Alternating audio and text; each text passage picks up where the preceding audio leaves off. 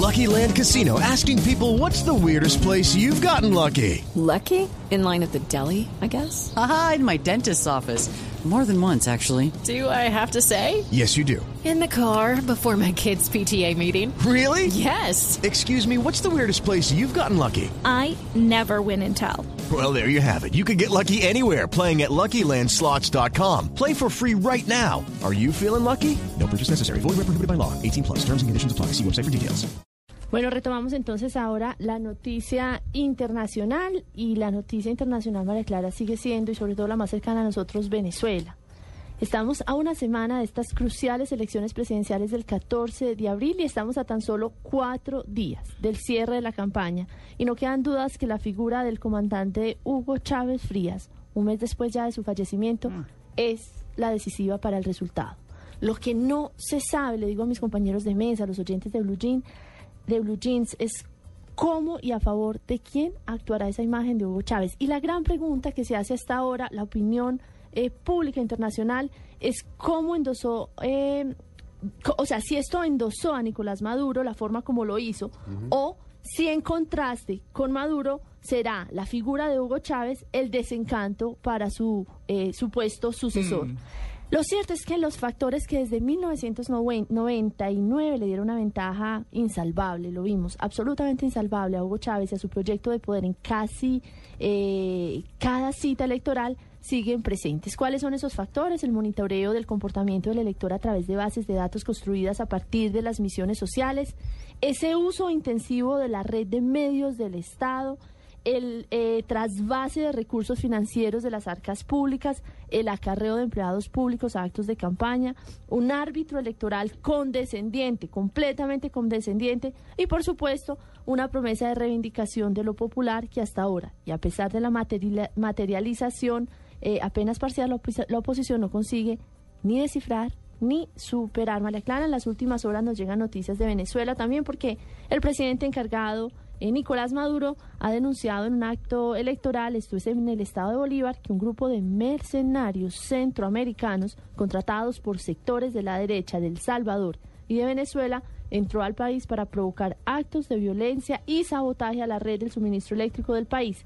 Dijo que lo quieren matar porque saben que no pueden ganar unas elecciones libres como las que se van a tener el 14 de abril. A propósito de eso, les acabo de tuitear, ah, de tuitear nuestra caricatura de hoy. Nuestra caricatura de hoy salió en El Espectador y está, obviamente, Nicolás Maduro eh, parado y un pajarito poniendo el voto en la cajita.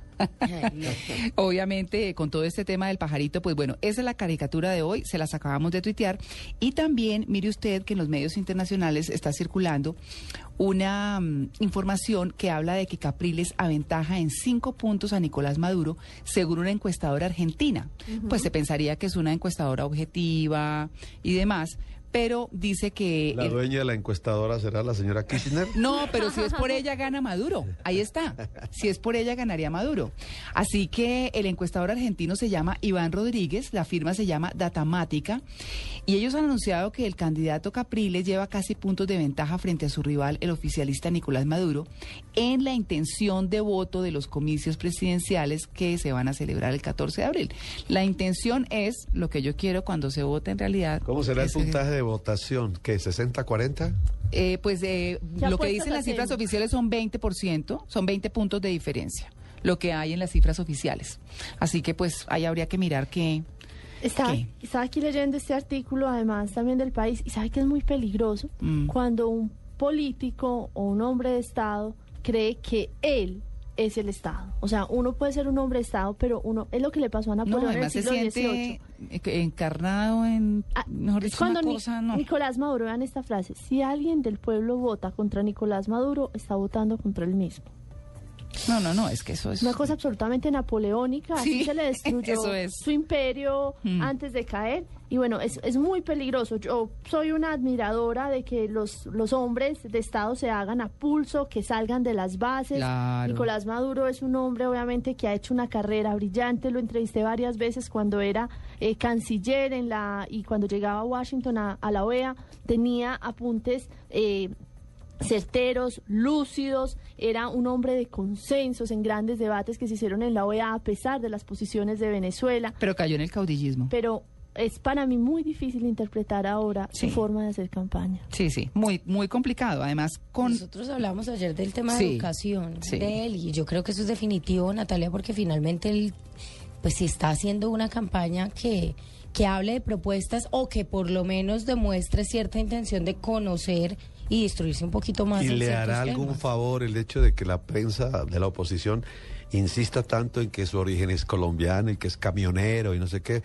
El hombre tiene su The formación. bus driver, como le dicen los gringos. Yo pienso que la, él ya no tiene a Chávez. Chávez supo capitalizar muy sí. bien sus orígenes camioneros. No sé si se acuerdan Sí. cuando salía, incluso Es que Chávez era. Chávez, Sí, es lo que les, es lo que hemos hablado aquí. Chávez se murió. Sí. Lo que queda es Pero una cosa terrible. no es, eh, no Sí, pero, pero, pero la gente, no todo el mundo vota tan racionalmente. Claro, eso, también es que cierto. ese es el tema. Claro. Claro, habrá gente que vota racionalmente, analiza la situación del país, cómo estaba antes, cómo podría ser. Y otros votan por el pajarito. el plan de- sí, y otros votan por el pajarito. Sí, de acuerdo. ¿cierto? Y eso es la mayoría que es lo peor. Ahí está.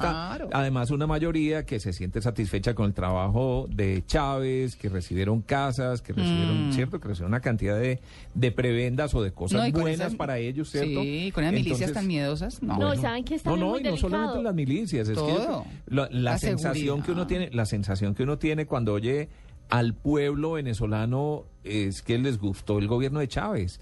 Cierto, lo que pasa es que aquí se habla mucho, es la impresión que tengo yo, se habla mucho eh, con el deseo de que no quede Maduro, ¿cierto? Pero, pero finalmente hay una base muy grande de gente que Sin vive muy contenta en Venezuela. Sin duda. Y que no es tan cierta racional y que- educación, pues entre Mm. comillas, de la opinión pública o pues, cierta forma de acostumbrar a la opinión pública a una manera de gobernar No, a y a me- una manera que le hablaban, los saludaban, estaban eh, pendientes de ellos. Que además es un tema de caudillismo que hace tiempo no lo vimos en No, y hay que decir Bueno. que Venezuela es un país eminentemente televisivo y esa, esa proximidad a través de esas arengas ha sido importante. Tenemos que entregar ya, ya volvemos, Marco, porque venimos con música y con mucho de Barranquilla. 7.59.